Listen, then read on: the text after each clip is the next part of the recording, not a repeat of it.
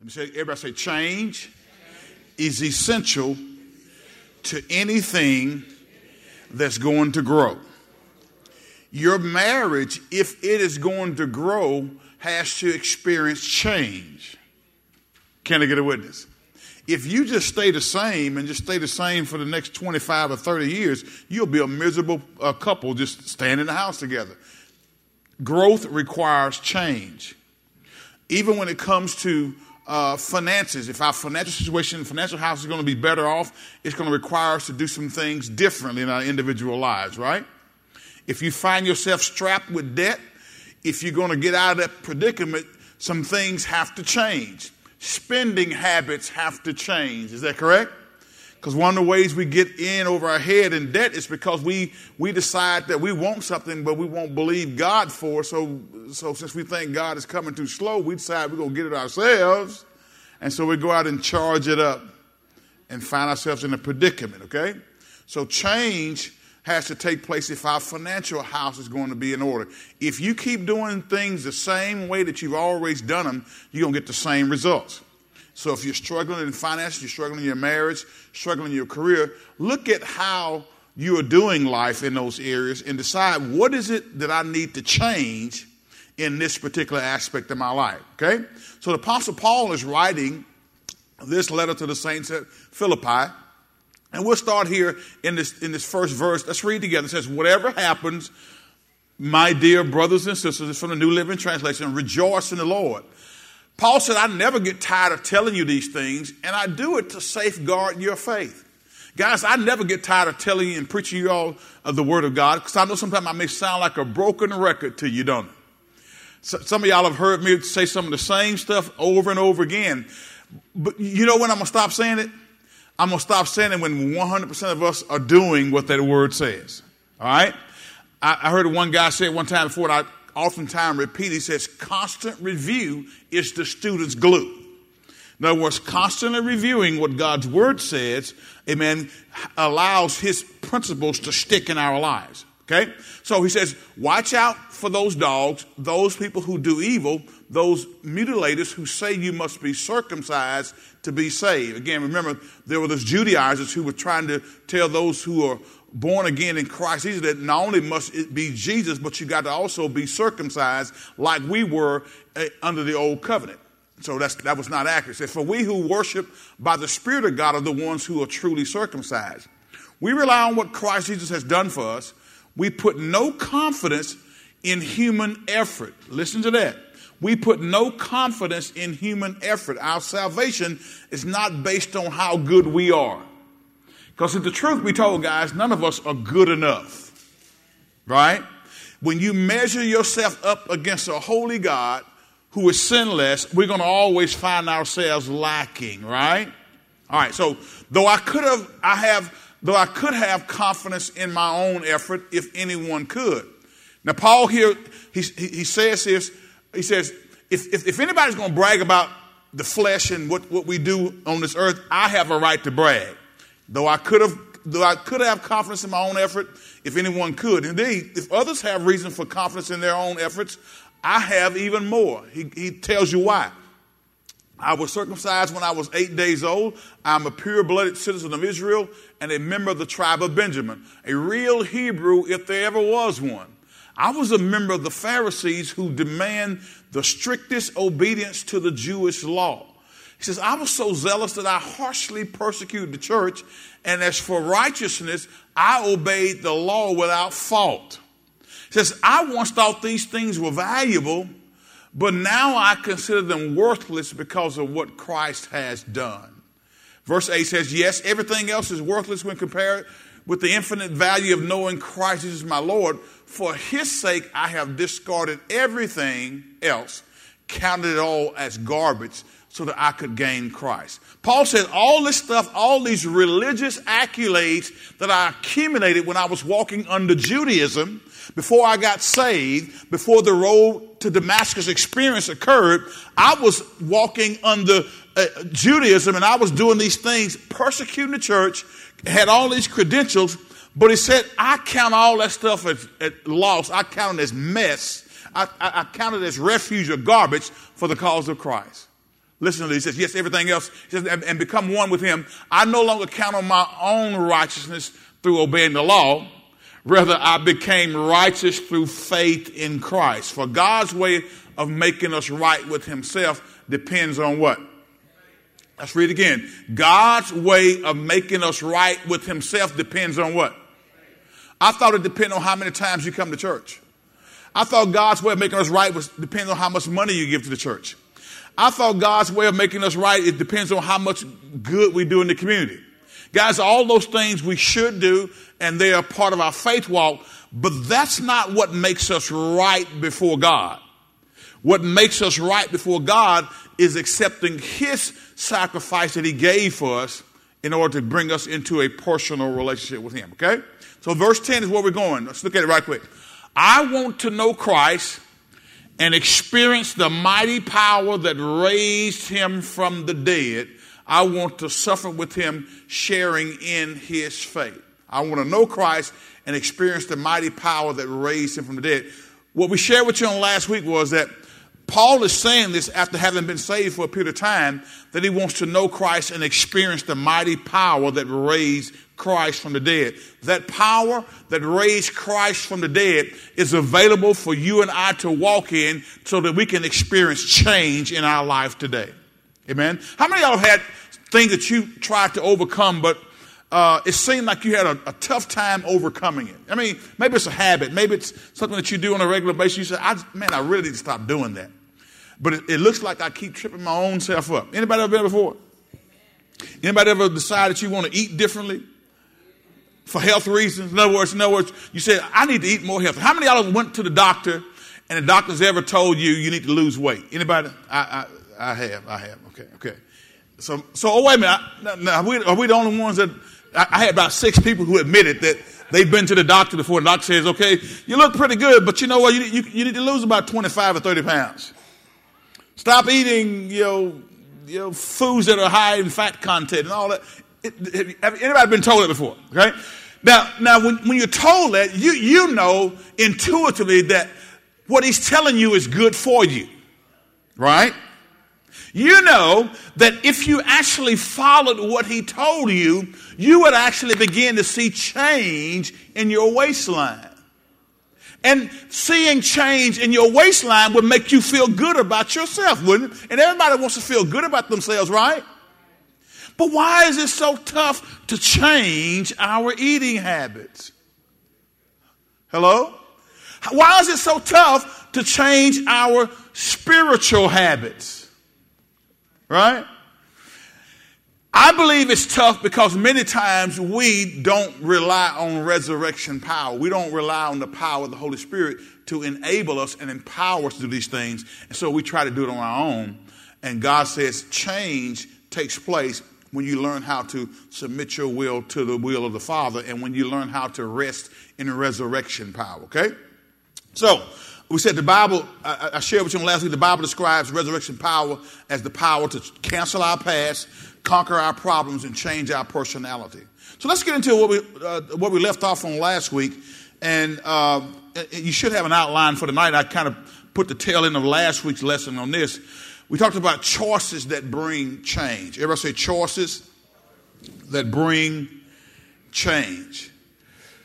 We said uh, that that number one, we must choose our thoughts. Okay, choose our what, what are you thinking about? What do you allow to infiltrate your mind? Go to Romans the 12th chapter, and let's look at verses 1 and 2 right quick. Romans chapter 12, verse 1 and 2 from the New Living Translation. Can we read together? Y'all know this is very familiar. Let's read together. It says, What? And so, dear brothers and sisters, I plead with you to give your bodies to God because of all He has done for you. Let them be a living and holy sacrifice, the kind He will find acceptable. This is truly the way to worship Him. The way we worship God is to give our bodies as a living and a holy sacrifice. Look at verse number two, which is what I want to get to. This every time I look at this, guys, it jumps off the page at me. This scripture never gets old. He says, "Don't copy the behavior and customs of this world, but let God transform you into a new person by changing the way you think. Can we read that out loud on purpose together? It says what? Don't copy the behavior and customs of this world. Paul is writing, he's writing to the church and the saints at Rome, and he's telling them, he's, he's, he's exhorting them, don't copy the behavior and customs of the world. Don't live life the way the world lives life. When I say the world, I'm talking about those who trust in the world system. I am talking about those who don't have a walk of faith. I am talking about people who trust and believe in their intellect and they, they trust and believe in their money to live this life. God says, don't, don't live life that way. It says, but let God transform you. The word transform means what? To change. God is all about changing us into the express image of his dear son. He says, but let God, he says, but let God let God transform you into a new person by changing the way you think. Then you will learn to know God's will for you, which is good and pleasing and perfect. Okay? So God, he says, but let God transform you into a new person by changing the way you do what? Think. Okay? So we gotta, we gotta, you know, as it relates to that, we gotta choose our thoughts, guys. Um, when, when, when, as a born again believer, you know, when we, uh, we, we we repent of our sins and we ask Christ to come into our heart and save us, um, we, we make that decision for Christ. But uh, repentance oftentimes is misunderstood, it's a misunderstood term, we told you. The Greek word for repentance is metanoia, and it means to change your mind or your perspective. Everybody say metanoia. Metanoia means to change your mind or perspective, okay? To change your mind or your perspective. That's what God is trying to do. God is trying to change our mind and to change our perspective. Whether we admit it or not, all of us have ways of thinking that have been cultivated and developed based on our upbringing. That's been based on our experiences, our life experiences. And we think a certain way because uh, oftentimes our family thought a certain way, or the, the neighborhood or the area that we grew up in thought a certain way. So that still, it, it can impact us even 30, 40, 50 years down the line. Can I get a witness? So, so, so if, if, if, if we look back again, when we talked about repentance, we talked about uh, ch- uh, changing our mind or changing our perspective, okay? The, the Greek word uh, metanoia. The Bible teaches that the way we think determines the way we feel, and the way we feel determines the way we act. So if you want to change your actions, you have to go back to the source and change the way you think. Are y'all with me today? Okay? You got to go back to the source and change way you think. So we got we got to begin to, to think differently. John, go to John 8 and 32 right quick, and we're going to keep moving. John 8 and 32. Look at that real quickly. Change, change. Our thoughts, our thoughts. And you will know the truth, and the truth will do what? The truth will set you free. You will know the truth, and the truth will set you free. When you base your life on truth, when you live with the right kind of thoughts, not misconceptions or false beliefs, and you base your life on the right thoughts out of God's word, you will be made free. You will be set free. It's what the text says here, okay? You will notice that your old habits, your feelings, and your actions are falling away the longer you begin and the, and the more often you begin to live your life according to God's word, okay? God gives us his word, but we got to use it. Ever say use it? We have to meditate on it. Amen. Again, I, I, I shared with you several years ago what it means uh, to, to, to, meditate. If you look up the word meditation in the dictionary, you'll find that, that, that, that a synonym is the word rumination. Everybody say rumination. Rumination is what a cow does when, when she chews her cud. Y'all never heard the term cow chewing the cud? You ever saw a cow in the field? That grass doing that, right? Uh, that's what a cow does. Rumination is what a cow does when she chews her cud. A cow eats some grass, chews up all that, that, that, that, they, that, that she can and she swallows it. And it sits in one of her stomachs for a while, and then a little later, she burps it up. And the cow chews on it some more and swallows it again. Jeremiah right about that? Okay. That's, that's, that's rumination. Okay. The cow is straining every ounce of nourishment out of that grass. Okay. Meditation is, is, is simply thought digestion. When's the last time you just sat around and thought about what was preached about on Sunday? When's the last time you just sat around and thought about what was taught in Sunday school or in men's ministry or women's ministry or young adult ministry? When's the last time you gave sincere thought or meditation to the truths or the principles that are being preached to you? I will tell you that the average Christian goes home, they come to church, they go home, and they never really reflect on what was taught on Sunday. Every now and then, you know, uh, if there's something that you think, think hits your wife or hits, hits your husband, you, you go home and you, you take the CD to him, listen to that. And that's not what we should do when we come to church. Because when we come to church, we shouldn't be coming to see what pastor is going to say about you. We need to come to church not even thinking what pastor is going to say, but what is God going to say through my pastoral leadership that's going to affect change in my life. And so many times we fail to ruminate, we fail to meditate, and so as a result, we end up not having that thought digestion, which is able to help transform our thinking, which is able to help trans- transform our action. Meditation is thinking seriously about what you are reading or what you are uh, uh, has been preached to you. Go to Colossians 3 and 16 right quick. So, when we look at this thing, we said that uh, uh choices that bring change is, in other words, we must choose our thoughts. What are you meditating on?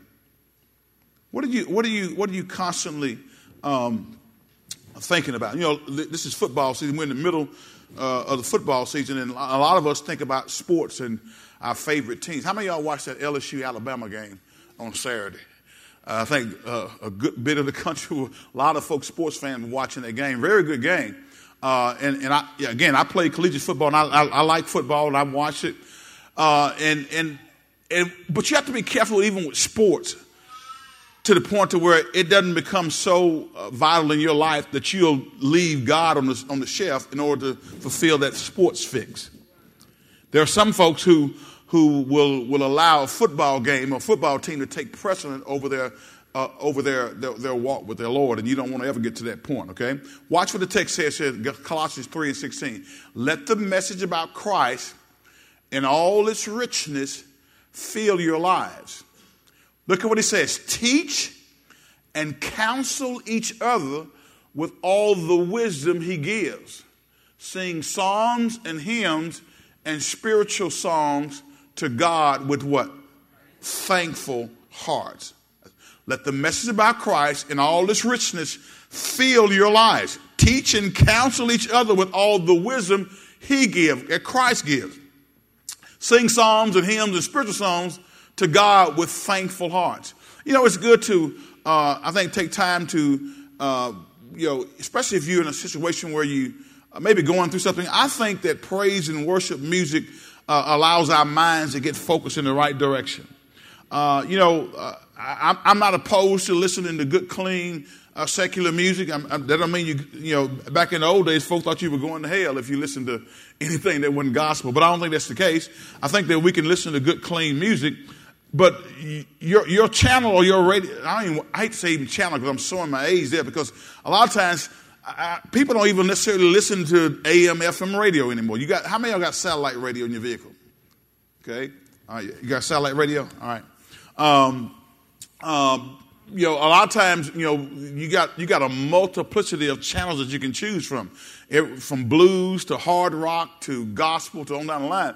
But I, I think that uh, whenever we are trying to get our mind fixated on the things of God, we need to make sure that we have uh, some music that we can put in that, that focuses our attention on the one above and not on the one in the earth. Okay? In other words, God, God's, God's word as it's sung, he says, uh, sing psalms and hymns and spiritual songs to God with what? Thankful hearts. And there's nothing like driving down the road, you know, praising God. You know, you know, when you're in your car, that's, to me that's a that's a great time, especially when you have to. How many y'all have a, a commute to work that's over 15 to 20 minutes or so, or 30 minutes? Okay. Sometimes when on your way to work, that's a perfect drive time. It's a perfect time to get your mind right. Because some of us work in places where our minds got to be right before we get there. Because we get there and our mind is not right, we're, going we're not going to be right. Because you're dealing with some folks. How many y'all work with some crazy people? How many y'all are the crazy people at work? So, so you got to get your mind right. And so, so, so, so those spiritual songs and hymns get our minds focused in on Him. Okay. So, so again, when we look at this thing, we, we must choose our thoughts. We must depend on His Spirit. We told you last week, and we must respond wisely to circumstances. Okay. We must res- respond wisely to circumstances. I, I, I like, uh, you know, when we talk about responding wisely to circumstances.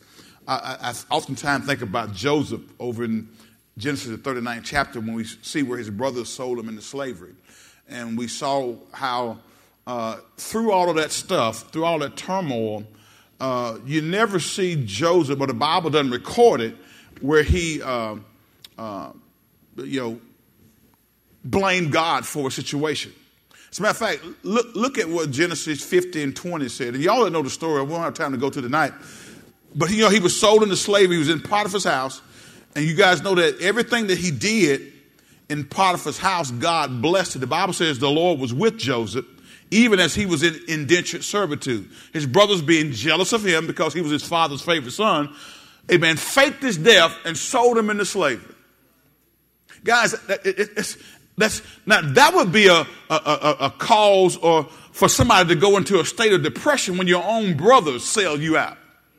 When you have family members that turn against you, man, that could be some hurtful stuff, right?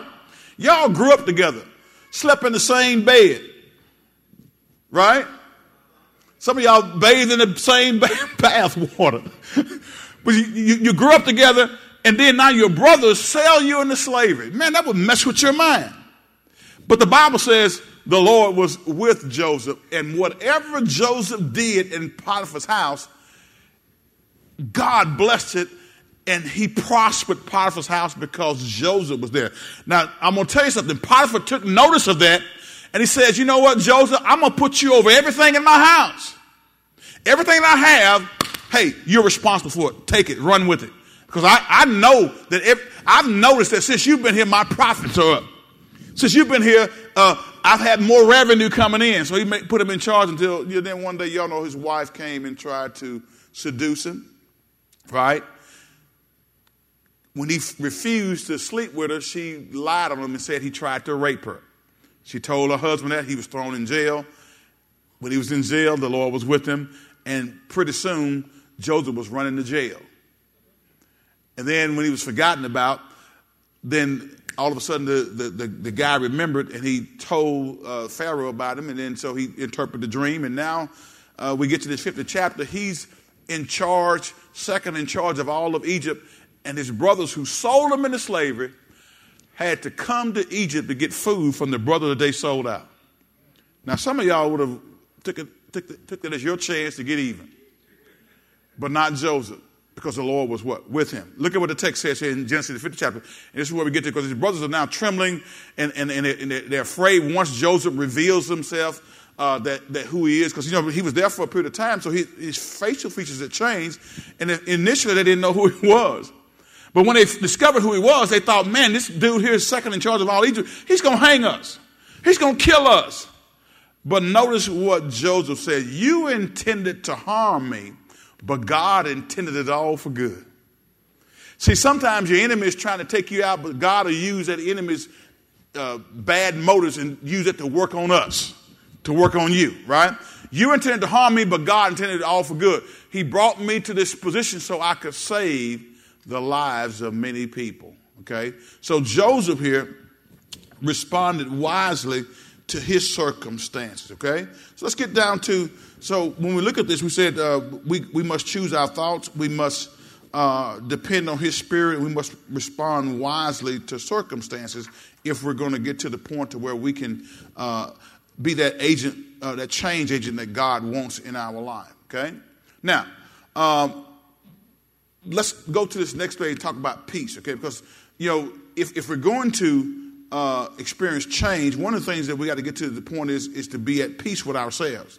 I shared with you on, on Sundays as we've been going through this series about preparing for greater is that one of the things we got to do is learn to know ourselves and to be honest, have self awareness, to know who we are, understand our strengths and our weaknesses. And, and when we understand that and we're honest with ourselves, we're better positioned for God to be able to use us and to affect change in our lives. Okay? So the Bible talks about three kinds of peace, okay? Three kinds of peace. First one is spiritual peace. Let's go to Romans, the fifth chapter. Spiritual peace is peace with God. Okay? Because I'm going to change, I got I got to have confidence that that that what God is trying, I got to trust that what God is trying to do in me is for my good. Right? Every last one of us in here have areas in our lives that God is trying to perfect or to grow us up in or to get us to change. All right? But if I if I'm not at peace, uh, first of all with myself, but then particularly at peace with God, then I'm not going to. If I don't have spiritual peace, then I, I you know everything that I'm doing uh, church wise doesn't mean a thing. Because if I'm not at peace with God, then I'm, that means I'm at enmity with God. And I don't want to be on the wrong side of the track when it comes to God. I, don't, I want to be on God's side. How many, how many want to be on God's side? I don't want to be on the other side, okay? The text says this, watch what Romans 5 and 1 says. It says, Therefore, since we have been made right in God's sight by faith, we have what? We have peace with God because of what? Because of what Jesus Christ our Lord has done for us. The KJV reads this way Therefore, being justified by faith, we have peace with God through our Lord Jesus Christ. What he's saying is that I have been justified, how Sean? By faith. And because I've been, I've, I've, been justified by faith, how do I get that? When I receive God's perfecting work that was done by Jesus Christ on the cross of Calvary, I trust in his death, burial, and resurrection as the way to get in right standing with God. If I trust that and I believe that and I accept it in my heart, then now I am at peace with God. I am no longer on the opposite side from God. I've been justified by faith, so now I have peace with God. Everybody say peace with God. That is foundational, man. We have to have peace with God before we can have any other kind of peace. And there's only one way to obtain it, and that is through Jesus Christ, okay? Uh, we, we see that when we look at John 14 and 6. So we, are three kinds of peace there's spiritual peace, and then there's emotional peace. Once we have peace with God, then we, we can have the peace of God, which is emotional peace. Okay? That is what most of us think about when we think about the word peace an internal sense of well being and order. Okay? Go to Colossians 3 and 15 with it right quick. Three kinds of peace here emotional peace. Colossians 3:15. Let's read. And let the peace that comes from Christ rule in your hearts. For as members of one body, you are called to watch us now to live what? In peace. And always be what? Thankful. Now we're coming up on the Thanksgiving season, and, and, and I know many people are thankful around Thanksgiving, but every day should be a day of Thanksgiving for us, right? All right? Every day should be a day of thanksgiving for us. But he says, and let the peace that comes from Christ. in other words, I first of all have to be have spiritual peace, which means that I've accepted Christ as my personal Savior. I'm no longer at odds with God. I have spiritual peace. So, but when I have spiritual peace, um, that means I have Christ in my heart. And, and the text says here, the peace that comes from Christ, let it rule in your heart. So if I got Christ, there's a peace that comes, Jerry, by virtue of me having a personal relationship with Jesus Christ. But I got to let that peace rule in my heart. When he says let it, that means there's an opportunity for me for let it means that I have a part to play in that. I have to position myself to where I allow Christ's peace, amen, to reign in my heart. Okay, the Greek word translated rule, uh, in, in, the Greek word that's translated rule in this text here is used only this one time in the Bible. It means to umpire. An umpire. You know, uh, when, if you're watching a baseball game, uh, if somebody come into home and they slide and it's a close call, when the umpire says safe, that means that runner is at peace now because he knows, understand that uh, that he's not out at the plate. He's safe. Okay, and so that umpire peace comes in and says, This is safe. You can move in that direction. When an umpire peace comes in and say, Okay, I'm releasing you, you can have peace about going in that direction. You can have peace about taking that job. You can have peace about uh, uh, sowing that seed. Whatever it is that you're dealing with, you want that peace to come. Amen. That, that comes from Christ that gives you confident assurance that I'm walking in the right direction. Okay? This verse says we should let the peace of God be the umpire in our lives. Okay? Uh, the umpire, what does he do in, in a ball game? He keeps peace, right? Can you imagine uh, playing a game, an umpire, referee, they keep peace, right? Can you imagine um, playing a game with no referees? How many of y'all ever played pickup basketball and you call your own fouls? Have you ever did that? y'all know pickup basketball you got to you play and everybody calls their own fouls?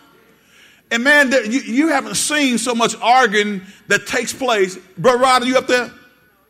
Brother Rod, tell, tell Brother Rod I talked about him. Brother Rod, when it comes to pickup games, Brother Rod is one of the worst one in the world when it comes to. Just tell him I told, told you about that. He's gotten better though. He's gotten better, right? Because he got to get old, he can't play anymore. Okay, he's gotten better. But when you're playing pickup games and there is no referee, I mean, games can go on 20 minutes longer because people are arguing about that wasn't no foul. Man, you did hit me on my arm. That, no, I didn't. People can mug you and pretend like they didn't foul you.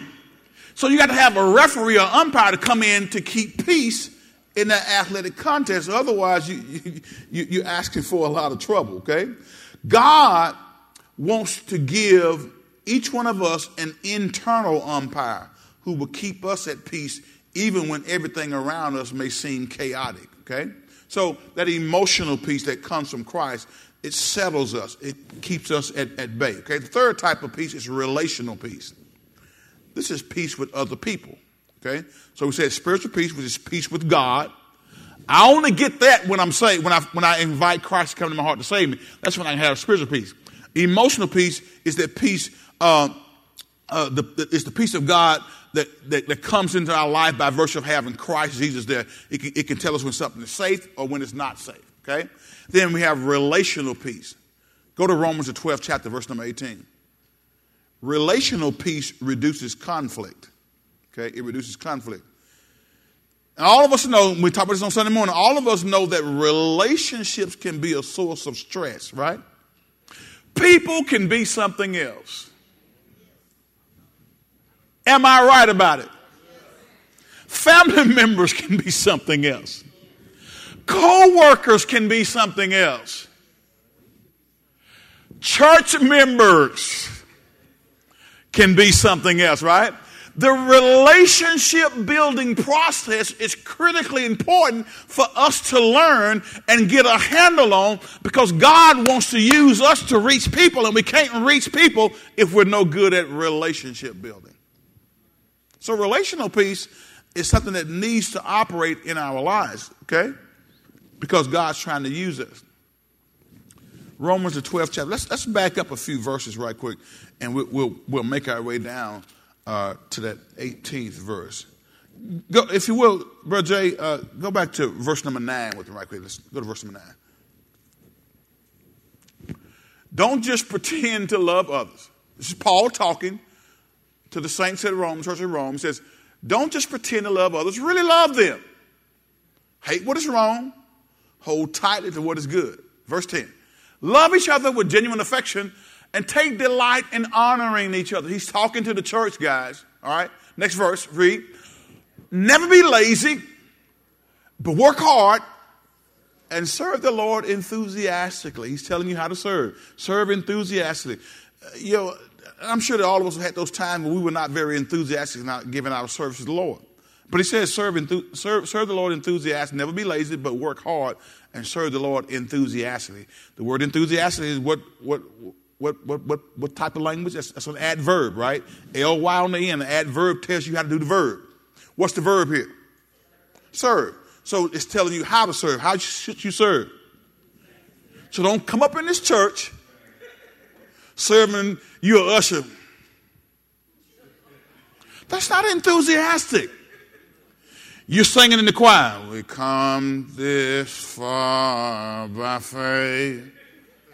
Did you really? Leaning on. No, that, that should be some joy. The choir to be, we come this far by faith. Leaning on the Lord. Trusting in His Holy Word. He's never failed me yet. Oh, oh, oh, oh. Can't turn around. We come this far. You remember this song? We come this far by faith. You got to be enthusiastic.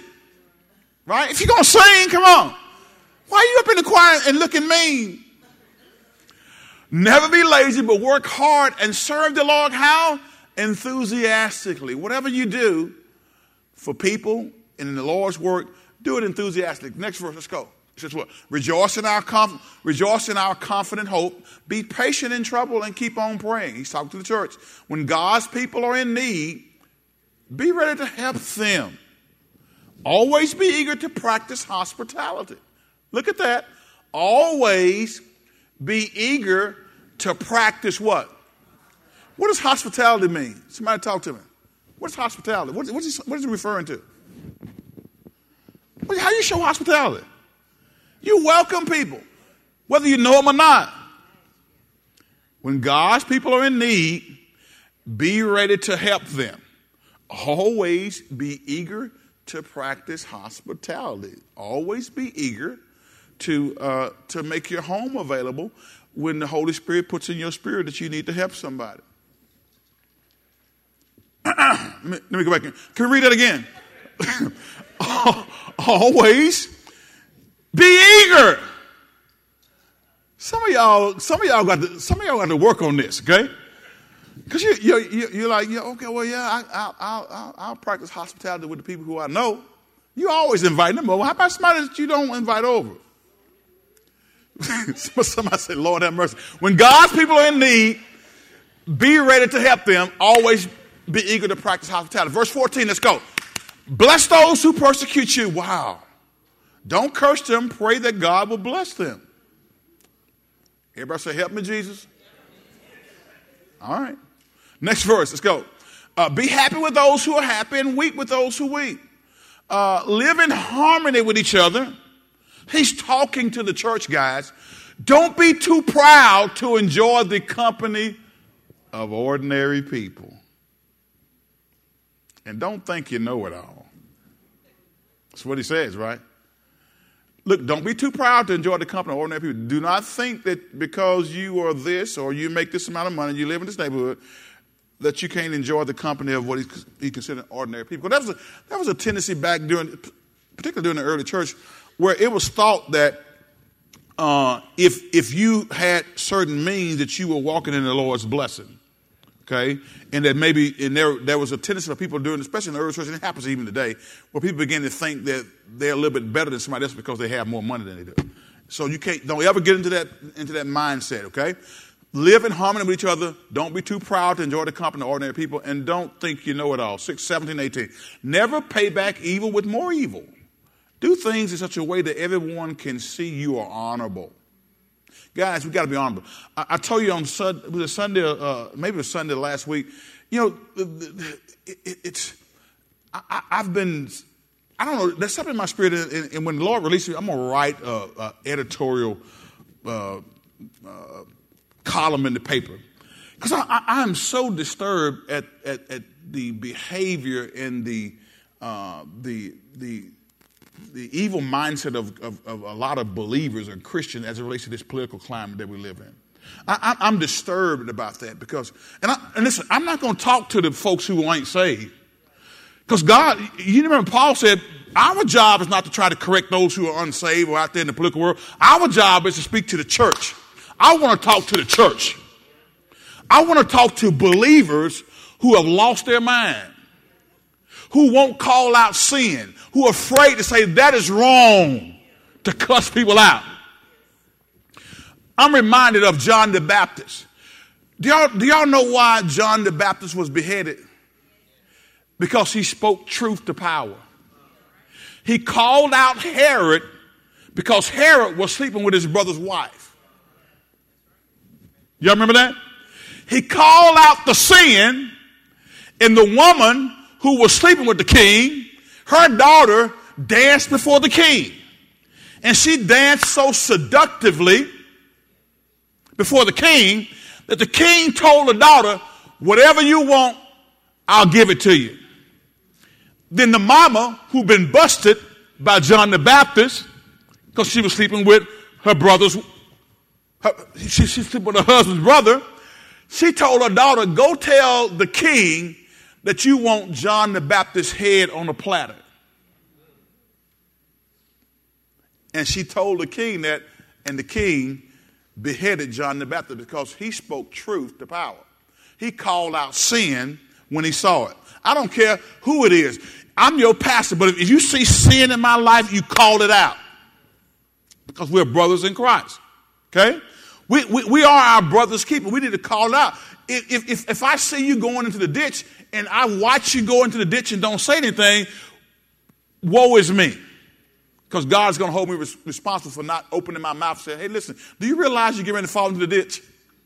We have a responsibility, okay? Never pay back evil with more evil. Do things in such a way that everyone can see you are honorable. Be- become honorable. And as believers and Christians, we got to become more honorable. Do all that you can to live in peace with what? With everyone. Do all you can. KJV says, as much as lieth in you, live peaceably with all men. Don't be known as a person can't nobody get along with. Okay, now watch this. Let's go to this last part, okay? Um, when we look at this thing here, um, five keys to perfect peace. Okay, first thing is obey God's principles. Obey God's principles. Go to Psalms 119, 165, right quick. Psalms 119, uh, 165. Obey God. If, if we're going to have perfect peace, we've got to first of all obey God's principles. Psalms 119, 165. Those who love your instructions have great peace and do not stumble.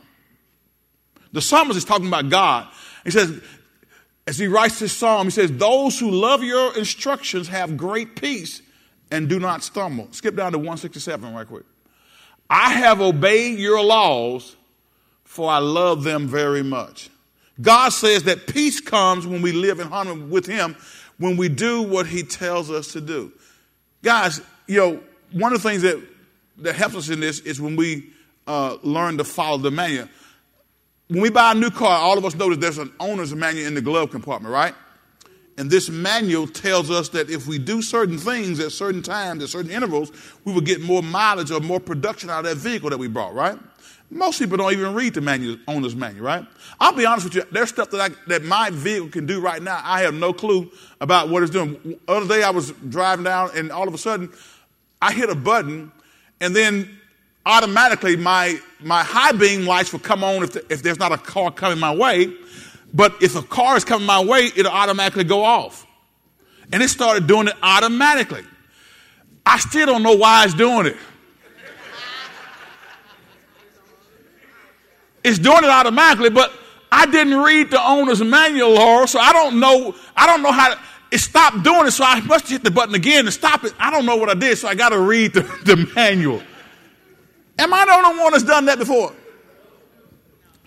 So what, what it means is, is that, that, that the, the utilization of that vehicle and, and all the things, the bells and whistles that these new cars come with, all the stuff, I, I, have, I have not even tapped into 25% of the capability of that vehicle because I hadn't read the owner's manual. Now I'm going to go home and look it up and find out because I like that feature. Instead of me having to do it manually, it just does it automatically. I don't know what I hit, Lord, to, get it there, but I hit something to t- make it stop, so I got to find out how to do it again. I know it's in the manual. And how many of us do God that way?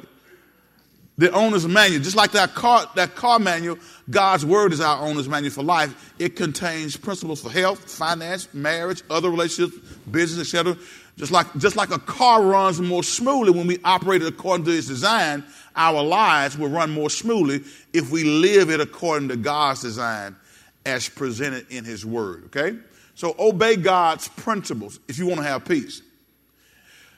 It's peaceful when you can drive that car and it don't stop on your side of the road. How many of y'all ever had a hoopty before? Well, you didn't know if you were going to make it to your destination. Anybody ever drove a hoopty? Do y'all know what a hoopty is? It's an old car that you just got, didn't cost you a whole lot of money. It may have been smoking and whatever, but you, it was all you could afford. And you just prayed that when you got, got up in the morning that it would start. Some of y'all don't know, know some of y'all had never experienced that, but but but but but, but there's peace when you when you know that it's op, you operating according to the uh, owner's manual. Okay, if you want to be at peace, obey God's principle. Number two, accept God's pardon. Go to 1 John 1 and 9 real quick. Accept God's pardon. Guilt is the number one destroyer of peace for most people. The only way to have peace of mind is to have a clear conscience, and only God can give us that. 1 John 1 9. But if we confess our sin, if we, if we, if we, but if we confess our sins to him, he is faithful and just to forgive us our sins and to cleanse us from all wickedness or cleanse us from all unrighteousness. Okay? Accept God's pardon. You can look at Micah 7 18 when you get home. We don't have time to get tonight, but but when you are when you're walking around in guilt because of maybe some things that you have done or bad choice or decision that you made, it, it, it'll rob you of your peace. But you got to know that even if you messed up royally, listen, God will forgive you. Thank God for the blood of Jesus Christ that washed away our sin. If we confess our sins, He's faithful and just to forgive us, and He'll cleanse us from all unrighteousness. So when I know that, that even when I messed up, uh, that God will, will, will, wipe the slate clean when I, re- when I ask Him to forgive me and I repent of that sin. Repent means to turn away from it. I can't keep doing the same thing over and over again, okay? All right, so number three, focus on God's presence. Go to Isaiah 26 and 3. Okay, five keys to perfect peace. Number one, we got to obey God's principle, accept God's pardon, focus on God's presence.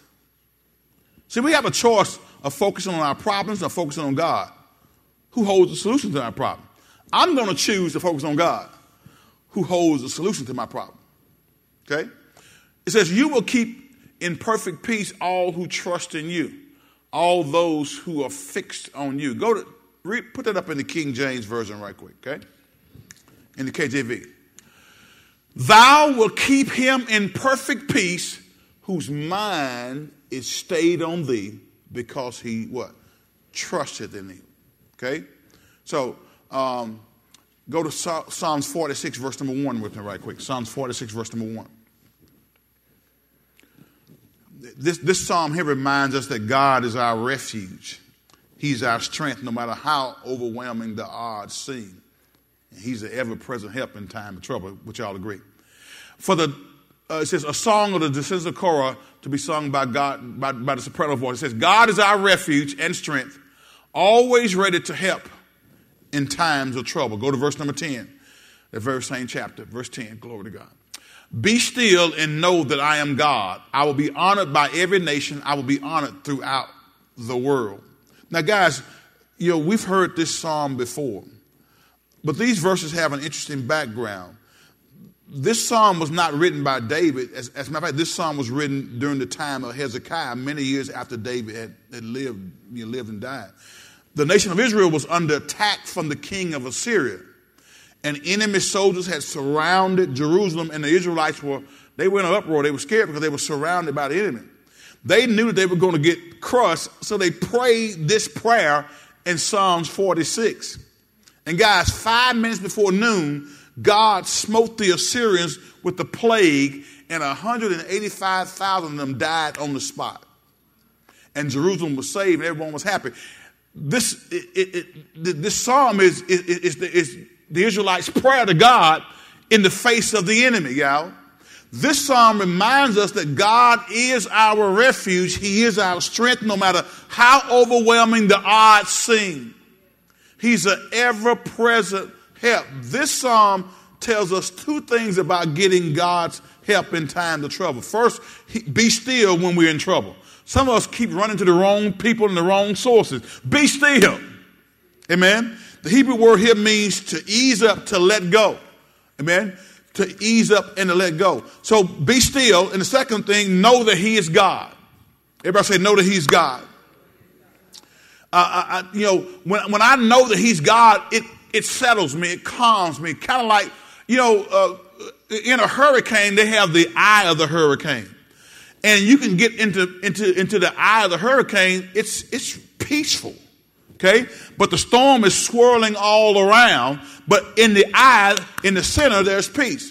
And that's kind of the way God is for us. Things can be swarming all around us, but if we settle ourselves in Christ if we settle ourselves in God, we can have peace in the midst of our storms. We can be at peace. Okay? So the fourth thing, trust God's purpose. We said number one, what we say? Number one, we got to obey God's principle. Number two, we got to accept God's pardon. Number three, focus on God's presence and not on what's happening around us. Focus on His presence. He said He'd never leave us nor forsake us. And we got to trust God's purpose. Go to Proverbs 3, 5, and 6. Very familiar passage of scripture. There are four verbs in these verses trust, lean not, acknowledge, and direct. Watch what he says here. Trust in the Lord with all your heart. Do not depend on your own understanding. Verse number six Seek his will in all you do, and he will show you which path to take. Okay? The writer of Proverb urges us to trust God and not depend on our own understanding. Then he reminds us to acknowledge God. In other words, to recognize and accept that God is sovereign and control of the universe, including the part of the universe that you and I occupy. Trust in the Lord, okay, in all your heart, and lean not to your own understanding, but in all your ways acknowledge Him, and He will direct your path. But you got to acknowledge Him. If you don't acknowledge God, then don't expect Him to come and direct your path. Acknowledge Him. When we trust in the Lord, He directs our paths and makes them straight and not stressful. The Apostle Paul learned that lesson because uh, go to Philippians 4 with me right quick. 4, verse 12 and 13. We'll read that and we'll look at this last point. We'll get you out of here. So trust God's purpose. God has a purpose or ordained purpose for your life. Trust that. Okay? Philippians 4, 12 and 13. Philippians 4, 12 and 13. It says, I know how to live on almost nothing or with everything. Okay, that's what Paul says, right? Any y'all have to live on a little bit of nothing? How many y'all, how many y'all grew up and say, you, you, you can say, well, yo, bro, Pastor, when I grew up, it was hard on us, but we made it. How many y'all were poor but didn't know you were poor? in, other words, in other words, mom and dad, amen, raised you up and, and you didn't even realize it until you start looking at data. Say, you know what? If I look at this data of the sister track, man, we were, we were some poor people. But you trusted God, right? I mean, even though you may not have had much, you trusted God, He provided. Paul said this I know how to live on almost nothing or with everything. I have learned the secret of living in every situation, whether it's with a full stomach or empty, with plenty or little. Verse 13 For I can do everything through Christ who gives me strength. Paul said he learned that. He didn't know it all of his life, but he learned how to trust God. He says, I've, KJV says, I've learned that in whatever state I'm in, I learned how to be content. I learned how to rest in Jesus when I have much, and I learn how to rest in Jesus when I have little. I don't pig out. I don't wig out. I don't get all stressed out. God, wherever I am right now, you know where I am. I'm trusting you to see me through this situation. We got to learn that. When you learn that, man, that'll give you peace. Because you're not, you're not up, down, level to the ground. One day up, one day down. You're resting in Jesus. You're settled, steadfast, unmovable. Last thing, ask for God's peace. Ask for it. Uh, Philippians 4, 6, and 7. We're going to close out on this one. If we want God's peace, we need to ask for it. Look at this. It says what?